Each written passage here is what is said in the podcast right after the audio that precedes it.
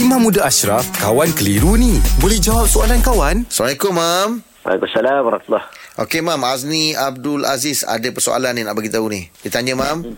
Apakah hukum mengubah foto wajah menggunakan face app? Ah, sekarang app kan banyak, Mam. Macam-macam. Hmm, hmm. Saya pernah nampak dia orang punya apps tu Ah. jadikan awak muka perempuan. Ah, ada? Ada.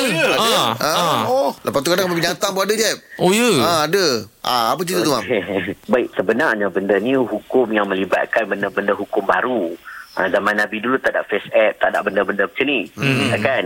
Uh, adalah perbincangan ulama cerita tentang fitrat Allah allati fataran nas 'alaiha la tabdila li khalqillah cerita tentang jangan kamu mengubah fitrah Allah mengubah perubahan-perubahan yang Allah tentukan.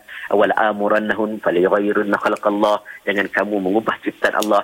Ini perbincangan berkenaan kita ubah rupa paras kita. Cuma face app ni kita pun faham. Dia ni bukanlah dia tukar rupa paras. Nampak gayanya macam uh, ada apps yang dipakai. Orang kenal muka dia muda dia tukar jadi tua. Betul tak? Ah, ada, ada. orang kenal dia lelaki tukar jadi perempuan. Face app tu orang kenal dan orang tahu tentang itu adalah satu Yang bukan permanent lah kan. uh, bukan permanen Hmm. Cumanya uh, baru-baru ni benda ni viral lah dibincangkan oleh ulama, dibincangkan juga Jabatan Mufti pun ada bincang tentang benda ni.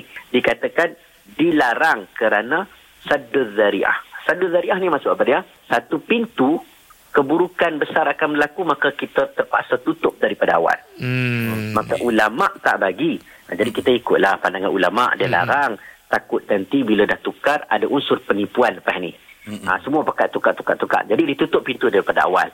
Ha, kalau ikut hukum asal harus tetapi disebabkan takut berlaku lepas ni laki tukar perempuan muda tukar tua-tua jadi macam-macam. Yalah. Jadi akhir semua pakai tukar maka ulama melarang dia kata tak boleh.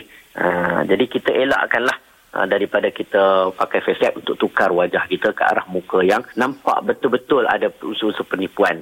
Ha, tapi kalau kita tukar bubuh muka kita pak nampak betul uh, ada stiker kartun apa-apa kan. Hmm. Ha, itu tak ada masalah. Hmm. Ha. Okey. Okey. Terima kasih, Mam. Baik-baik. Alhamdulillah. Selesai satu kekeliruan. Anda pun mesti ada soalan kan? Hantarkan sebarang persoalan dan kekeliruan anda ke Sina.my sekarang.